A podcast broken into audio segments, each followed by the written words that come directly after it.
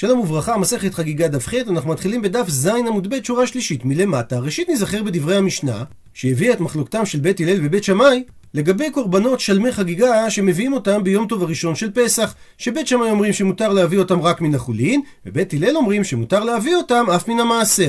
ושואלת על כך הגמרא, מה ישנה חגיגת יום טוב הראשון של פסח? מדוע המשנה מציינת את מחלוקת בית הלל ובית שמאי דווקא לגבי הבאת קורבן חגיגה ביום טוב ראשון של פסח?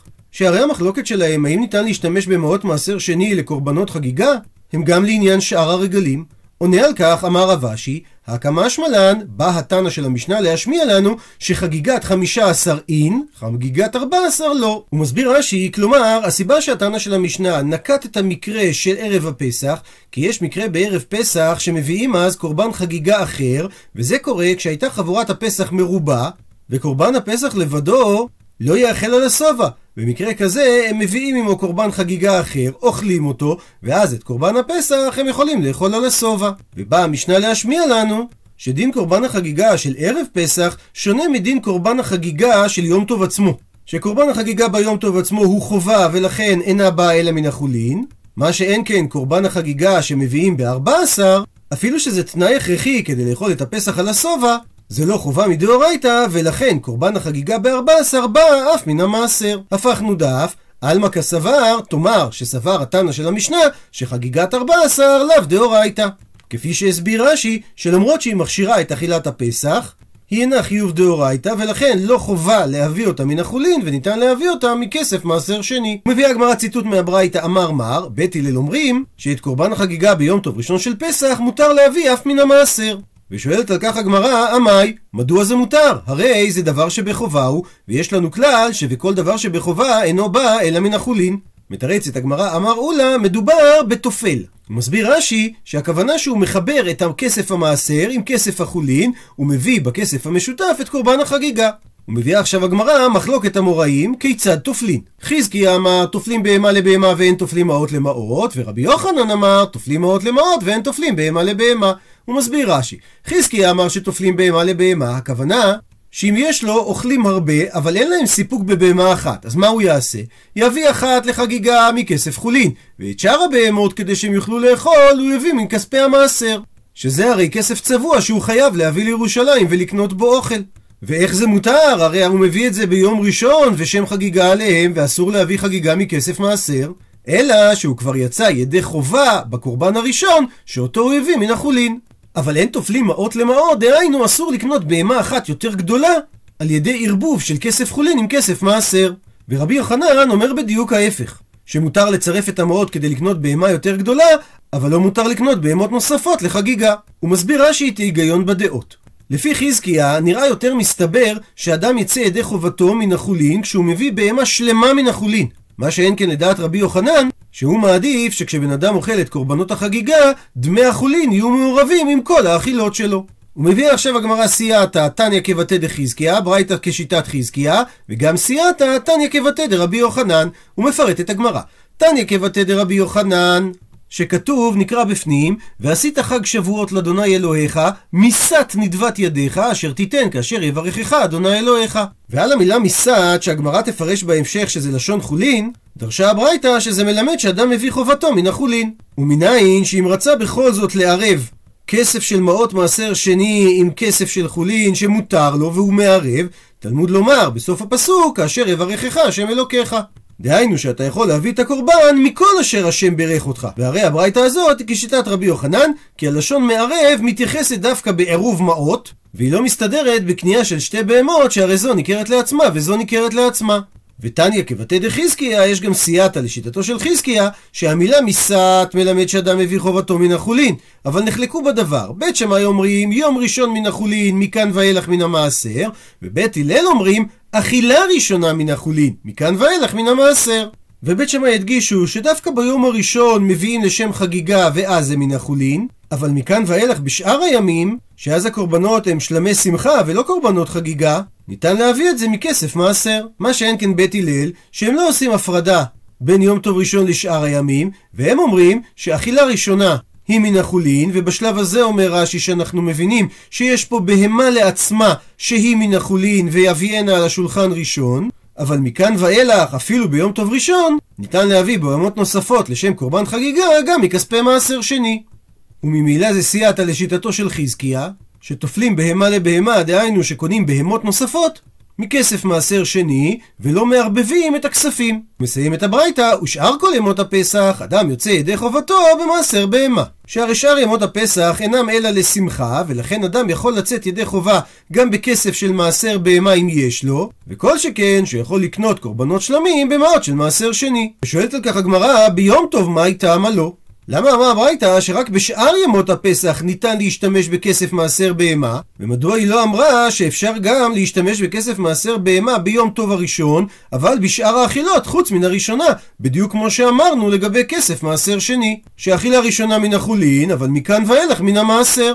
עונה על כך, אמר רב אשי שהסיבה דילמה אתי לאיסורי ביום טוב, שאולי זה יגרום שאדם ילך לעשרת הבהמות שלו ביום טוב, שהרי למה לא להוציא כסף מהעובר ושב שהוא כסף חולין אם הוא יכול להשתמש בכסף צבוע שהוא כסף של מעשר בהמה?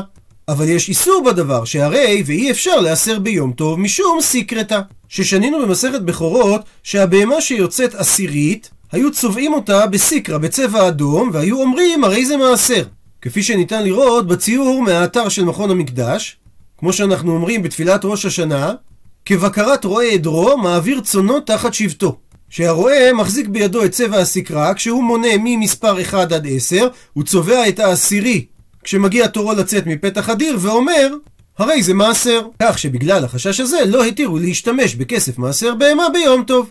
ואחרי שהבאנו שתי ברייתות שדרשו את המילה מסת כלשון של חולין, שואלת הגמרא, מהי משמע דהי מסת לישנא דחולינו? מה המקור לכך שאכן מסת זה לשון חולין?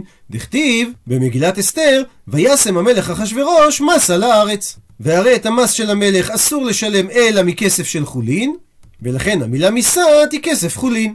ושואל תוספות, למה הביאו בעצם את הפסוק ממגילת אסתר? הרי כתוב בתורה, יהיו לך למס ועבדוך, וכן ויהי למס עובד. ומסביר תוספות שהפסוקים הללו הם לשון עבדות, מה שאין כן הפסוק מגילת אסתר וישם המלך אחשוורוש מס, שהוא מדבר על מס כספי, ולכן הוא המקור לכך שהמילה מסת זה כסף חולין. ציטוט מהמשנה, ישראל יוצאים ידי חובתם בין דרים ונדבות. ומביאה על כך הגמרא תנו רבנן שנו רבותינו בברייתא על הפסוק ושמחת בחגיך, שזה בא לרבות כל מיני שמחות לשמחה. הוא מסביר רש"י שהמילה ושמחת לומדים שכל השמחות במשמע כי לא הכריחה אותנו התורה לשמוח דווקא מקורבן מסוים. ואמר מר שאין שמחה אלא בבשר, ולכן אמרו חכמים שישראל יוצאים ידי חובה בין דרים ונדבות ומעשר בהמה, שבסופו של דבר ככה הם אוכלים בשר וממילא הם מקיימים את מצוות השמחה. והכוהנים גם הם יכולים לצאת בחטאת ואשם ובבכור ובחזה ושוק, שזה הקורבנות ומתנות הכהונה שגם הם יכולים לאכול מהם בשר. שואלת הברייתא, יכול אף בעופות ובמנחות, שאולי גם בהם הכוהנים יכולים לקיים את מצוות השמחה? תלמוד לומר ושמחת בחגיך, שהצמידה התורה את המילה ושמחת למילה חג, הפכנו דף, זה בא ללמד שרק מי שחגיגה באה מהם. הוא מסביר רש"י שבקורבן חגיגה מוזכר החלב, שהרי כתוב לא ילין חלב חגיית בוקר, ולכן יצאו אלו עופות ומנחות שאין חגיגה באה מהם, שהרי אין בהם חלב.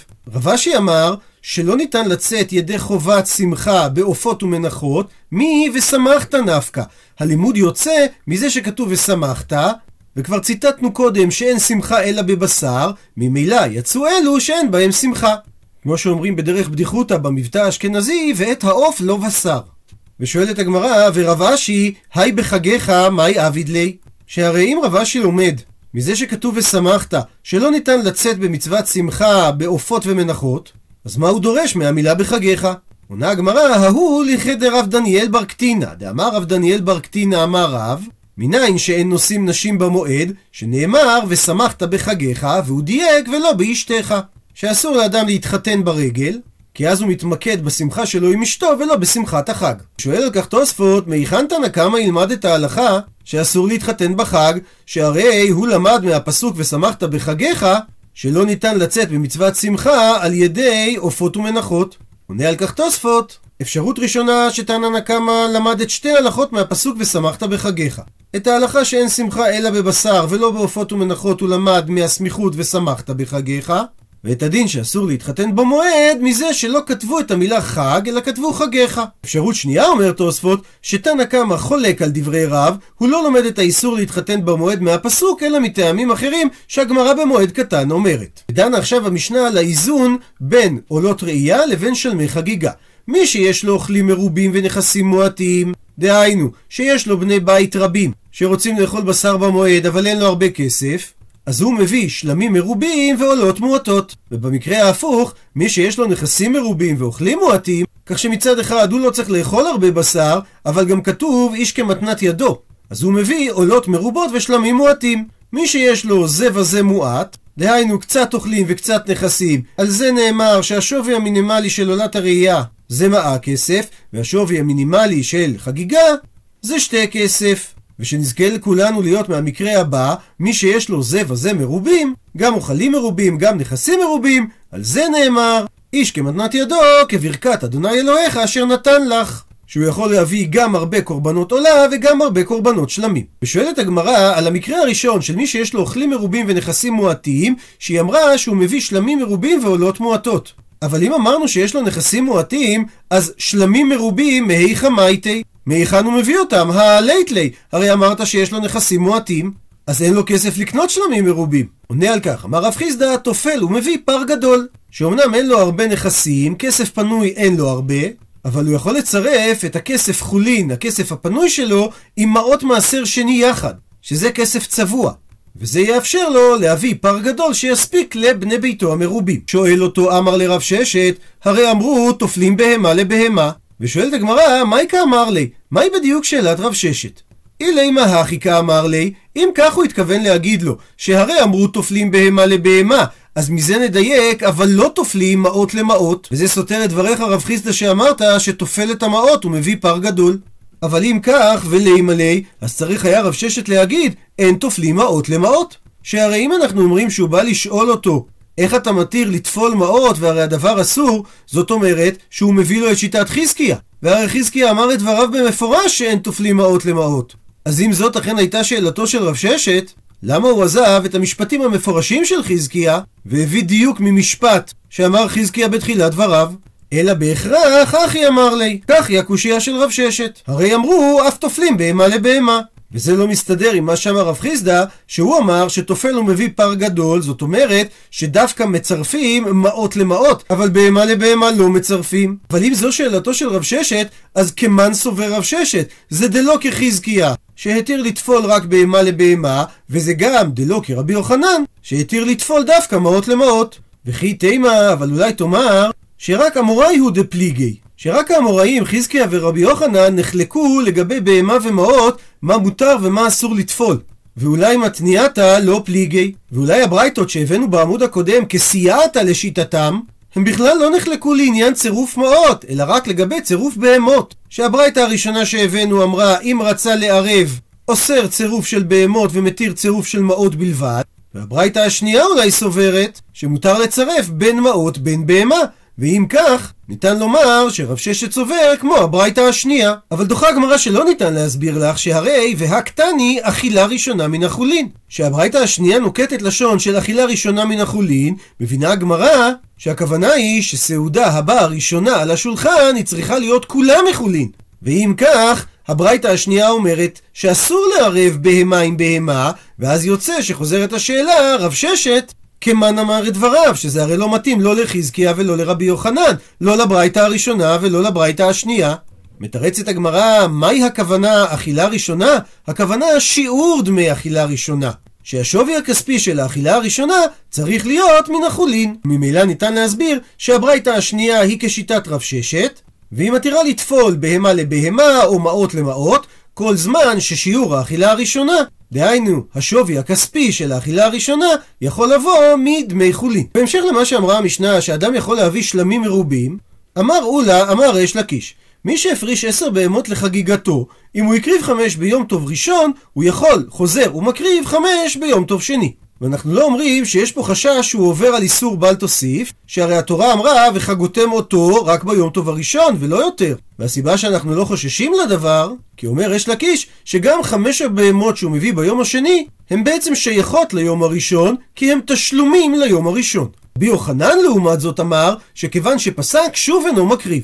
ואמר על כך רבי אבא ולא פליגי, בעצם אין מחלוקת בין רבי יוחנן לריש לקיש.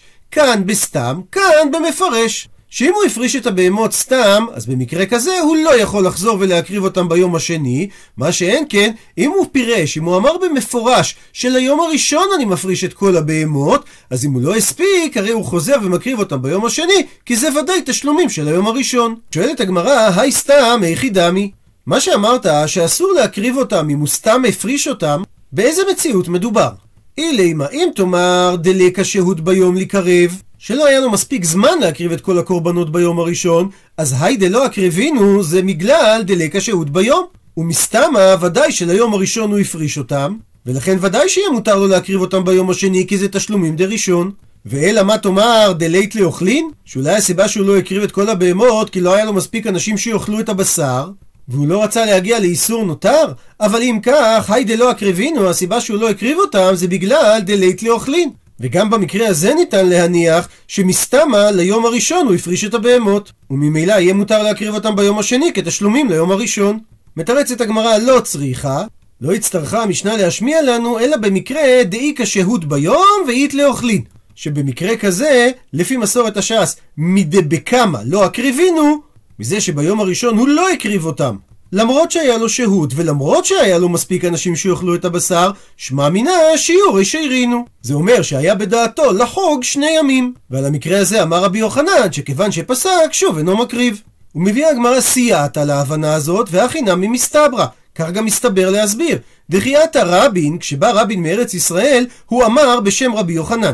שמי שהפריש עשר בהמות לחגיגתו והוא הקריב חמש ביום טוב ראשון, אז חוזר ומקריב חמש ביום טוב שני. ולכאורה קשיא נהדדי, קשים דברי רבי יוחנן שהביא רבין על דברי רבי יוחנן שאמר שכיוון שפסק שוב אינו מקריב.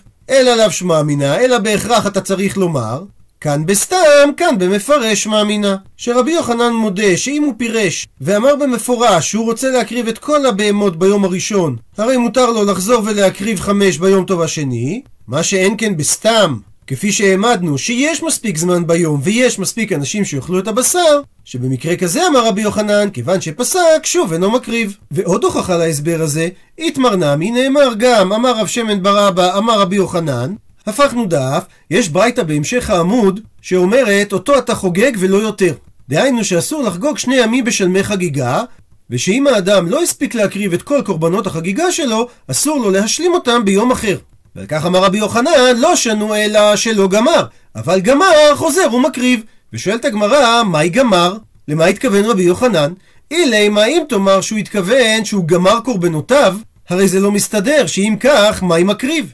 כי אם הוא גמר את הקורבנות, אז אין לו יותר קורבנות להקריב. אלא בהכרח שהמילה גמר לא מתייחסת לקורבנות, אלא שלא גמר היום. והכוונה שלא הסתיים היום, כך שהוא יכול היה להמשיך להקריב את הקורבנות, ואם הוא לא עשה את זה, במקרה כזה אסרה הברייתא להקריב את הבהמות שנשארו לו למחרת. אבל במקרה שגמר היום חוזר ומקריב. כי אם הסתיים היום ולא היה לו שהות להקריב את כל קורבנות החגיגה שהוא הפריש, במקרה כזה מותר לו להקריב אותם ביום אחר. וזו הוכחה נוספת למה שראינו בעמוד הקודם, שמה שאמר רבי יוחנן כיוון שפסק שוב אינו מקריב, זה במקרה שאדם לא הקריב את כל הקורבנות למרות שזה היה באפשרותו. עד לכאן דף ח'.